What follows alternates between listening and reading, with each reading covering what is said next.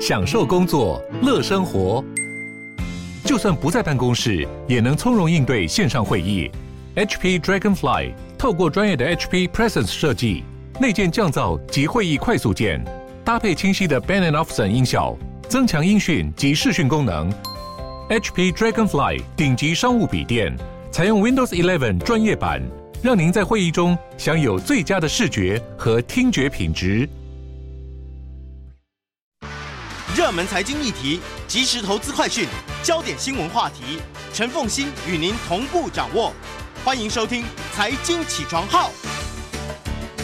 Hello， 欢迎大家来到九八新闻台《财经起床号》节目现场，我是陈凤馨。一周国际焦点，在我们现场的是淡江大学国际事务与战略研究所副教授李大宗李副教授，也非常欢迎 YouTube 的朋友们一起来收看直播。好，我们先从欧洲的德国哈，德国的社民党呢，经过了诶，其实这一次的谈判时间比预期要来的短啊、哦，对 对, 对, 对，因为本来说希望在圣诞节前完成，嗯、结果距离圣诞节还一个月，它就完成了。嗯、社民党、自由民主党，然后跟绿党组成了红绿灯政府，因为他们的代表色刚好是红黄绿。没错，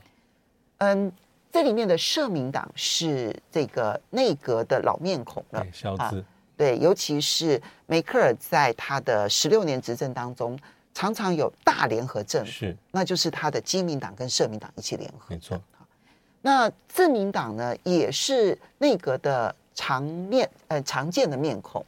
但是绿党是第一次。是。我们怎么来看这一次的德国的红绿灯政府？对，红绿灯政府，呃，第一次，呃，第一个是他九月二十六号大选，的确这真的很快。对比于上一次二零一七年大选，那时候拖了半年才，最后才大联合内阁才出炉。嗯、那这一次红绿灯啊，三三党已经达成一个基本的协议。那肖兹哈已经被公推为呃未来的这个总理候选总理的这个人选，将会在十二月中呃联邦众议。这个众院投票之后能够当选这个总统，应该是下下礼拜。下下礼拜，对。那重点就是说，呃，肖兹应该会成为二战之后第四位社民党籍的这个总理啊，继布朗德、施密特跟施洛德之后。但这次比较特别，我们讲它是红绿灯，因为红是社民党的这个颜色，嗯，呃，这个黄色是代表这个呃自由民主，自由民主，绿当然是绿党。那绿党大家会比较陌生，因为它是。很罕见能够进入到联合内阁，所以他对于环保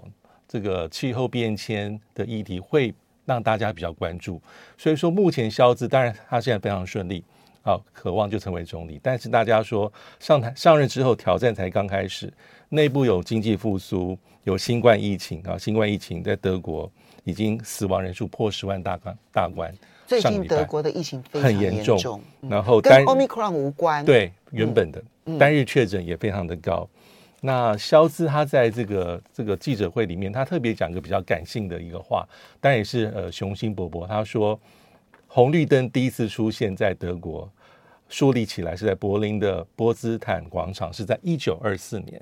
当时是采用非常新的一些技术，啊、呃，是大家很陌生。那我现在作为总理的抱负，就是要确保这个红绿灯的联盟能够扮演。在德国政治上扮演开创性的角色，但这当然是一个他的政治上的宣示，感性也野心也是企图心很强。但我们刚刚所讲最重要的一个试验就是你内部的政策的统合，因为是三党的联盟，那在意识形态上大家未必是完全那么的集中靠拢，因为绿党进来之后他会非常关注在能源的议题，所以在这一次里面三党的联合协议叫做呃，进步、自由、公正跟可持续发展联盟的协议，这个、这个协议内容是也是非常长，将近一百八十页，有十章。那大家最关注的就是在环保能源上，的确有些新的变化，比如说在减碳上，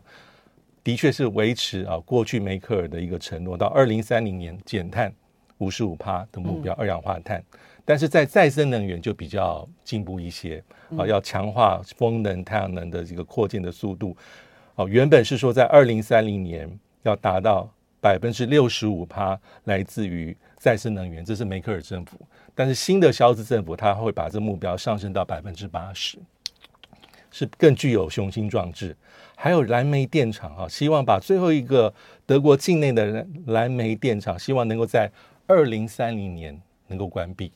这是理想目标，欸、很激进，很激进。二零三零年就关掉所有的燃煤电厂，本来是二零三八。OK， 所以这个是个理想，对、嗯。但是还有是，但是它的用字遣词还是模糊的空间。嗯，但是这代表说绿党进去之后，对这个联合内阁里面在环保能源上，它是比较进步的。嗯，还有一个是很重要，就是成立跨部会的一个机构，啊，就是要主管经济、气候变迁跟这个能源等等。那这个部会应该会有这个绿党的共同主席之一，嗯、呃，这个可能是哈伯克来出任。呃，这个新部会的一个一个一个部长级的职务。你说他把经济，然后还有能源、能源跟环保、环保合在一起合在一起，是一个超级部会。Okay. 这应该是在谈判里面所共同达到的目标。这个在嗯、呃，我们这种行政官僚体系、各国的体系当中，这应该是很少见的案例嘛？对，哈，因为大家都觉得经济跟环保好像是这个对立的，可是它是把经济、环保跟能源合在一起，变成一个部会，对，让你这一个超级部会就要把那个经济跟环保的结合做在一起，然后实现能源转型。嗯、那这当然，这部长会给绿党去做。嗯、其实题外话，绿党可能还会再多一个掌控的重要部会，可能是外交部。嗯，那因为它是三党共共同组成，那自民党可能会在掌握在经济的部分，诸如此类。嗯，但是这个是一个能源很重要，那还有一个议题大家很关心，就是在外交方面。对，对因为因为绿党又掌握了外交部长，对，有可能啊、呃，有可能是，嗯、呃，现在还不确定吗？目前看到的资料是，呃，这个绿党对女性外交部长，对，共同主席，对，对那。刚讲的自民党的党魁可能会掌握财财政部长的职务，都是非常关键跟重要。那么，因为在这个共同的这个协议，呃，政策协议里面，还有包括像外交政策，那大家还是很很关心，就是因为绿党跟自民党对于中国的中国大陆的政策，会比社民党来得更加直接，或是更加严厉、更强硬。嗯，但是以整体的外交政策来讲，目前的消资政策应该还是往比较中间稳健的方向前进。嗯，它很强调欧洲的重要性。啊，这个欧洲的主权是欧洲外交政策的一个基石，也很强调跟梅克尔一样，是强调德法的友谊跟德美的合作。但是他非常强调说，说德国是处于一个多极化的世界，所以很多重要的国家不只在关注大国外交，其他的重要的一些国际组织机构还有发展中的国家非常重要。所以在协议里面讲设讲到外交里面，大概有三个部分，包括欧洲。第二是移民跟移民的融合，第三是整体的外交、国防啊、人权发展的策略。所以这里面的重点就是欧洲还一样很关注移民，就是说要让这些移民能够融入德国的这个社会，减少非法的移民，能够允许移民的就业，允许移民的就业，这是比较不同。然后有一些更多更好的配套的措施。那至于在外交方面，他是会希望能够检讨过去二十年德国参德国的联邦防军参与阿富汗行动的一些正当性跟必要性，做个大检讨整理，作为以后德国联邦防军海外派遣的一个重要的依据。嗯，啊，这是他在做的，而且会重视。我们如果纯粹就白纸黑字，因为现在分两部分，对，就人的部分是绿党的共同主席要去接那个外交部长， 对, 对不对？好，对，所以就人的部分，大家会觉得德国恐怕未来跟中国大陆之间的直接对抗的可能性变高了，因为绿党的态度上面比较强硬，比较强硬，对不对？好。但是就政策的部分的话，其实政策的部分刚刚所白纸黑字里头所列出来的，继续重视欧盟，所以欧盟一体性对他们来讲还是非常重要的。对，那可是呢，还特别去强调要去检讨当初出兵阿富汗这件事情。如果要去检讨这件事情的话，那跟美国之间的关系会不会产生变化，又是另外一个要值得观察的点了。的确，的确。我们休息一下，马上回来节目现场了。欢迎大家回到九八新闻台财经起床号节目现场，我是陈凤馨。在我们现场的是淡江大学国际事务与战略研究所副教授李大中李副教授，也非常欢迎 YouTube 的朋友们一起来收看直播。好，所以呃，李老师，在外交上面，德国的政策显然要观察一下，因为嗯、呃，它有维持的部分，在欧盟的部分是维持的。嗯，但对外关系的部分，因为人的变化，嗯，因为白纸黑字上面要去检讨阿富汗出兵的变化，可能会使得它的政策在未来会有微调，而这部分是全世界都在观察的，对，也包括对中国大陆。嗯，因为对中国大陆特别讲说，应该从伙伴竞争跟体制对手三个层面去看待对北京的关系，这也非常有意思。啊，合作、伙伴、竞争、体制对手。嗯，那合作就是说在人权跟国际法的基础上跟北京保有合作，竞争就是在公平的游戏规则下跟中国大陆贸易竞争。那体制对手里面，他讲的是说，他希望欧盟有一个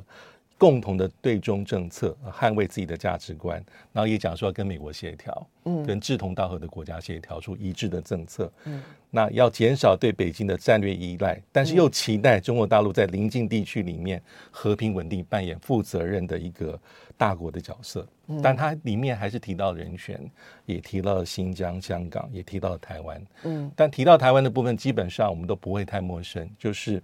反对单方面改变现状，在欧盟一中政策的状况前提下，支持台湾啊参与一些国际组织的活动，那这点倒是没有出乎外界的意料太多。不过当然这里面的用词遣字上面啊，它的这一个对中政策未来会走的相对强硬这件事情，应该已经可以预期了。对，应该会更加注意人权、民主这些议题。嗯，对，好。接下来我们再来看到，我们先来看一下非洲伊索比亚的这个内战哦，到底现在情势如何？其实，嗯，上个月我就注意到它的内战，因为它的叫做提雷洛部队，对，提人镇，对，天，那么呃，其实他们就是一个部落部落的一个争端哈。然后呢，游击队开始往首都进进呃出出发，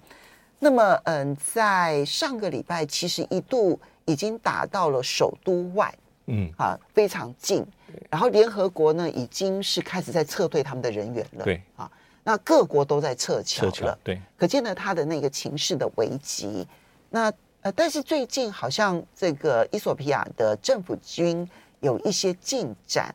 到底是怎么一回事？这个国家，我形容就是说，好不容易和平了二十五年，嗯，大概有二十五年的和平了，嗯，对不对？哈。啊，好不好不容易和平了二十五年，它的农业其实已经有一些进展了，为什么今天还会有这样的内乱？对，其他的这个呃有它的历史的背景，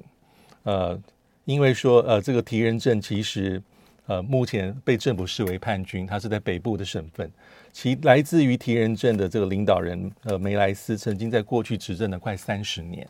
啊，是从一九八七年他们成功推翻了当时苏联支持的政府之后，跟几个呃共同的一些派系组织啊，组成了一个执政的阵线。那梅莱斯是成为强人，但他是来自于比较少数的这个种族，北方的这个格格提雷州，就这次被政府军视为是叛乱的团体。嗯，那他执政了三十年之后，在二零一二年病逝啊，这个来梅莱斯病逝之后。呃，国内的第一大族群跟第二大族群就反对他所命的这个接班人，所以在这样的状况之下，目前的领导者啊，这个阿比阿麦德这总理，他是在二零一八年上任，他是来自于呃这个伊索比亚比较大的一个族群。那这一次的这个战争内战其实已经打了一年，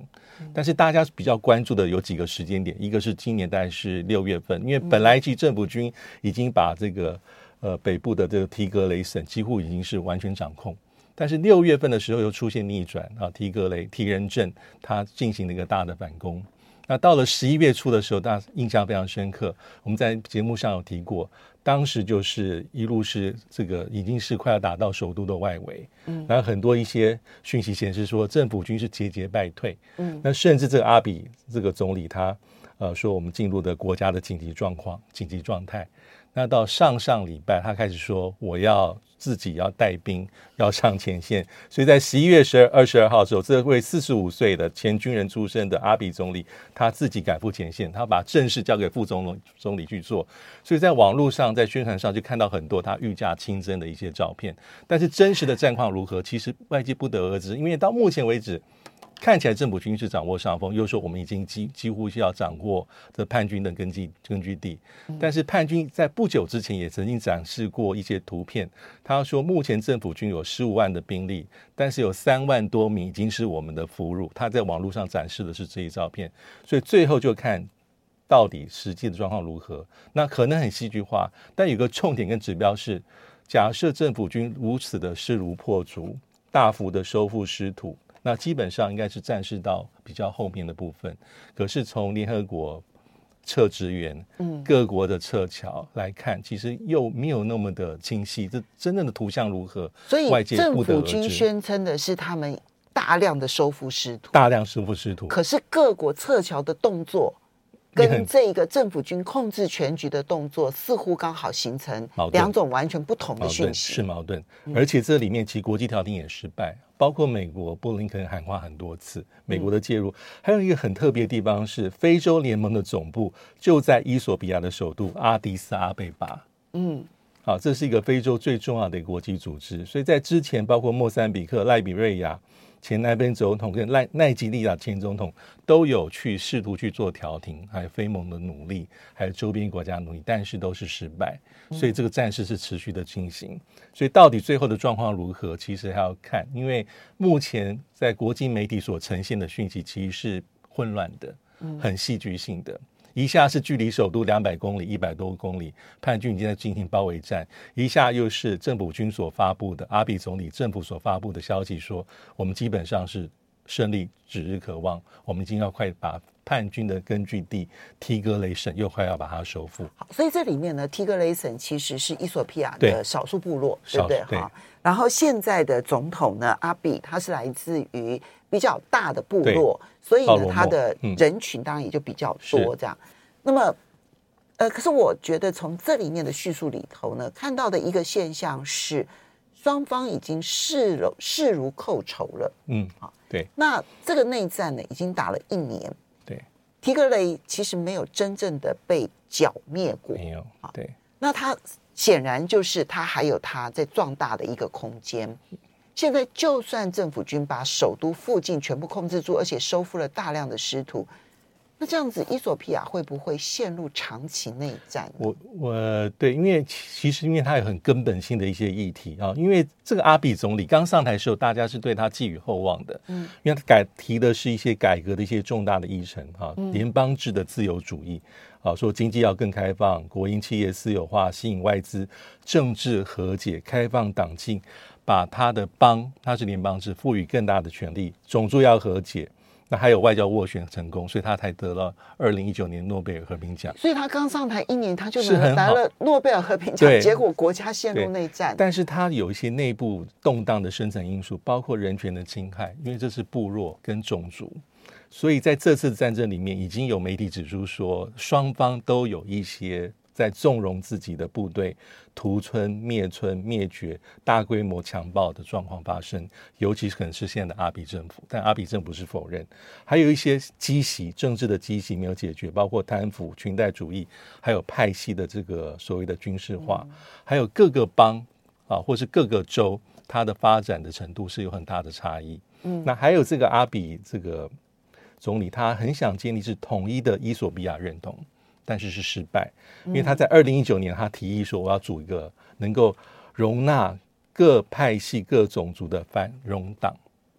繁荣繁荣党，他的党名叫繁荣，消除部落主义啊、呃、大一统，但是提人正反对，他说这个东西是一个打着团结的名号，实际上是你希望自己在做扩权的工作啊、呃，所以有这方面一些很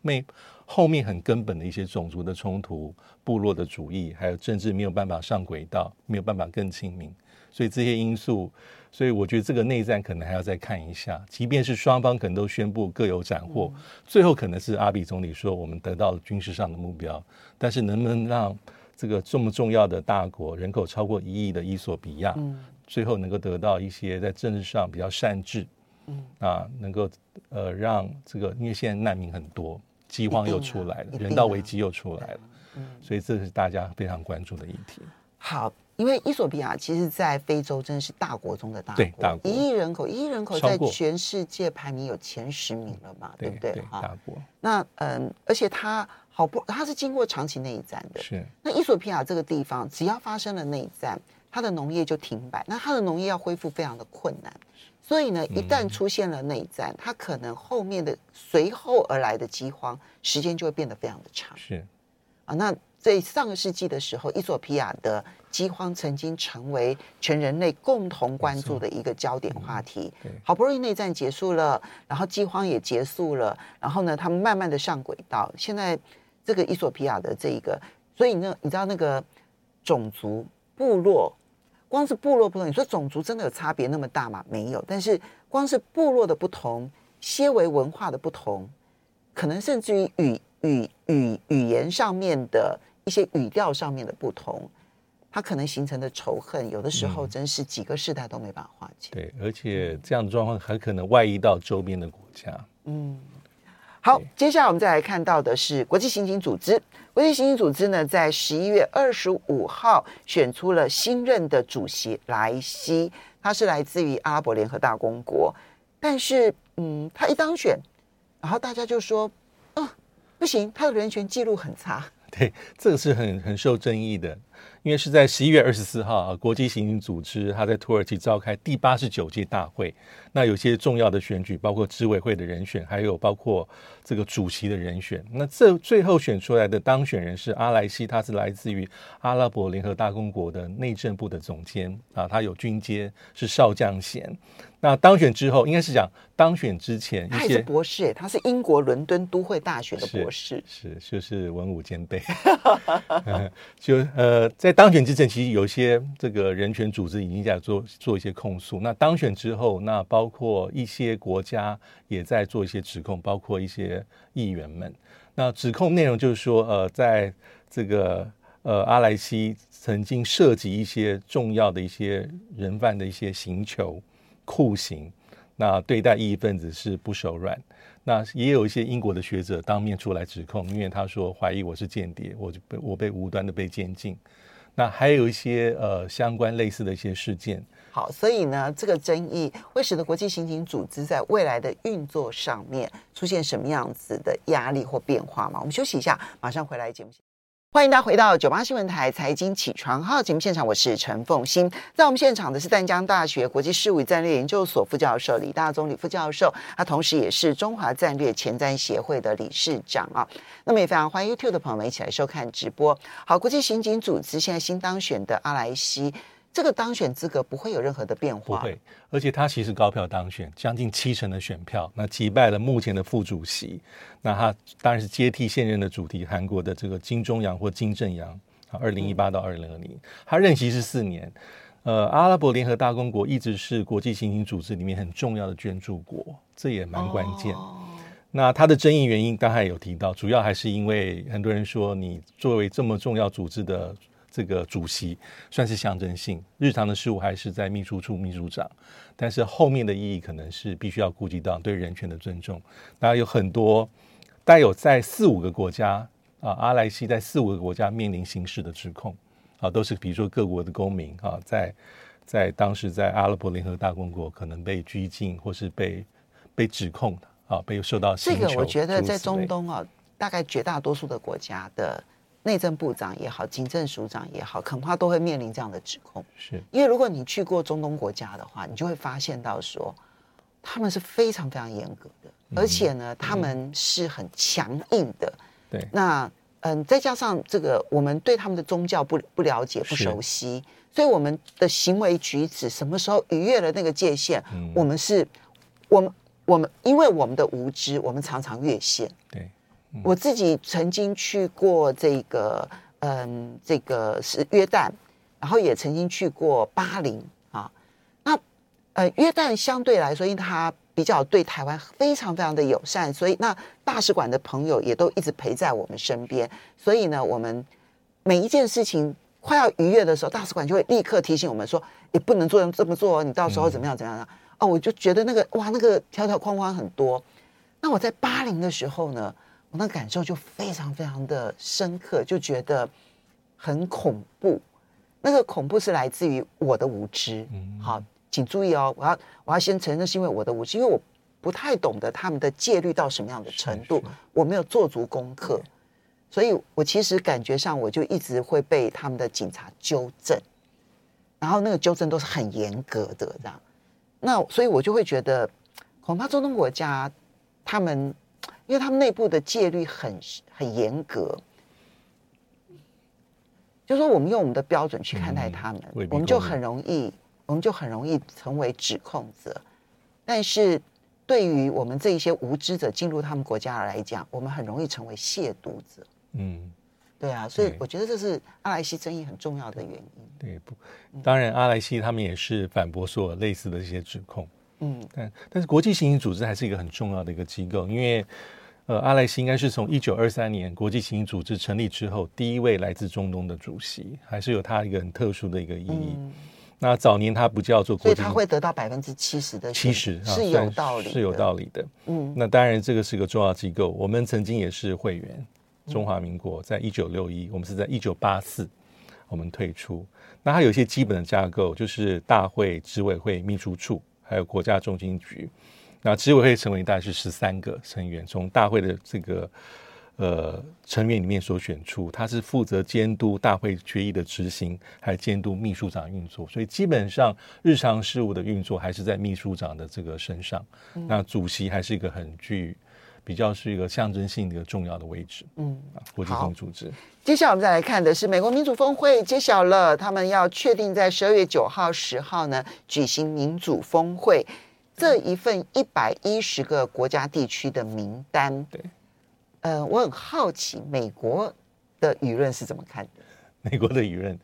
呃，第一个是这是拜登一定要做的啊。其实最早他可能在二零一九的演讲就有提到，那在去年选举的时候他已经讲得很清楚。其实那个是他的选举策略，选举策略就是你可以看到，其实拜登他有两个议题是他非常看重，也要凸显他跟过去川普不同，一个是气候变迁，一个就是民主。嗯。啊，这个他都要说到做到。那当然是呃，根据美美国官方的讲法是说，他们也要为了这个会议是定义民主，他们有这样的目的，他是为了要大家众志成城，呃，集合一些他不要定义民主，然后但是他根据他的标准，然后去邀请国家。对，还是会有一些外界的一些，但因为大家最好奇是名单，因为最后的一百一十个，那国际间国家的数目可能超过两百。那大概就有将近快一半的国家并没有入列，嗯、所以当然各式各样的媒体或是一些研究的机构开始是检视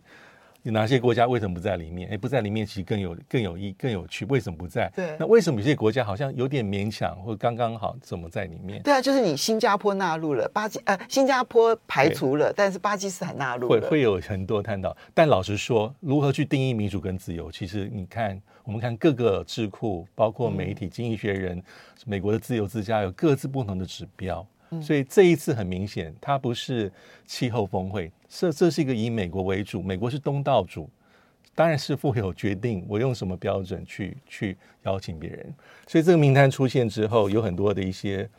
国际智库的一些分析，那包括像是这个卡内基国际和平中心，他他特别讲说，他看的这份名单。啊，他说有些国家即便是民主指标落后或是近来民主出现倒退，美国还是邀请。后面他们推测要特别强调是推测有些因素还是美国的战略考量啊，比如说菲律宾，比如说巴基斯坦，可能美国想的是反恐。乌克兰内部有一些自己的问题，但是它是一个在俄罗斯的影响力的前沿前沿。对，那中东地区只有两个国家受邀啊，以色列跟伊拉克。那本来突尼西亚，但突尼西亚最近有自己的状况，所以也被拉出来。那伊拉克有些争议，但是以这份报告来讲说，但是如果都拿掉的话，那只剩以色列进榜，那也不怪、嗯、也不太对，所以两个。那他还提到说，我们刚刚提到的伊索比亚也被邀了，对，所以对我确定，所以美国会有他自己考量。那还有他认为说，领导者如果是有改革企图，就算目前的民主状况不如人意，还是获邀。比如说安哥拉、刚果跟津巴威，就是往好的方面前进，美国可能会邀，或是他安哥拉、刚果跟津巴威。津巴威。那还有一些可能，他认为说是大型的民主国家，人口众多，即便有瑕疵。即便会出现一些明确的迹象，但是还是入列，比如说像巴西、印尼、奈及利亚、巴基斯坦、印度，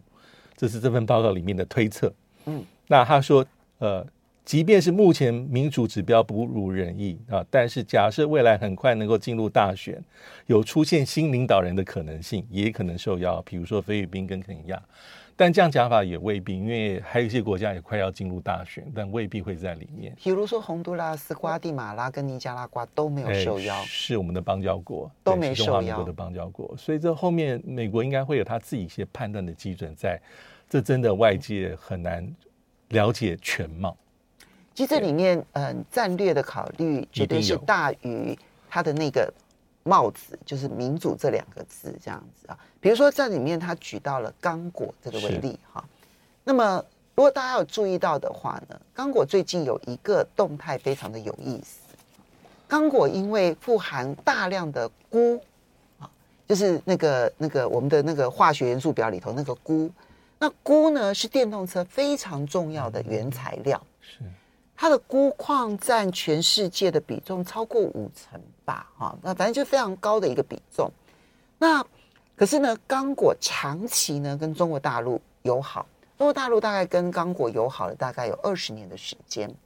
那么，嗯，就所以有长期的资助往来的关系。然后呢，同时呢，因为中国大陆要发展电动车，其实已经是二十年的一个策略了。嗯，所以在十年前就已经跟刚果政府签了他们的钴矿的这些呃这个开采权啊，那因此中国大陆就掌控了这个钴矿的这个开采权。那这里面拜登的儿子还曾经扮演一定的角色哈，这《纽约时报》有非常完整的两篇报道。可是呢，最近呢，美国政府正在施压刚果政府，要求他们重新检讨跟中国大陆所签的钴矿的开采权的这个合约，说这里面充满了贪腐跟不公平所以美国要求刚果政府呢，你们要好好的去检讨这件事情。所以我记得在呃我我在看这份名单的时候呢，有一些国家我有特别挑出来去做检查，刚果就是我其中特别挑出来做检查，说哎、嗯、有或者是没有、嗯、伊索比亚也是我特别挑出来去检查说有或者是没有、嗯、因为我们刚刚提到伊索比亚有内战，然后而且内战彼此之间都有人权上面被被被被这个批评的地方，然后但是他邀了伊索比亚，然后刚果他在各种指标上面不合格，但他也邀了刚果、嗯、对不对？也邀了巴基斯坦，然后呢，我觉得新加坡他是等于是拒绝了美国，所以这份名单就充满了美国的战略考虑。那我觉得这个对于我们去了解美国在各个州的战略布局的思考，我觉得是一个很好的参考。嗯、但是呃，民主嘛，呃、就呃就就大家各自去解读吧，因为问号非常的多。好，我们要非常谢谢淡江大学国际事务与战略研究所副教授李大中李副教授呢带来的一周国际情势，非常谢谢大家，我们明天再见喽，拜拜，拜拜。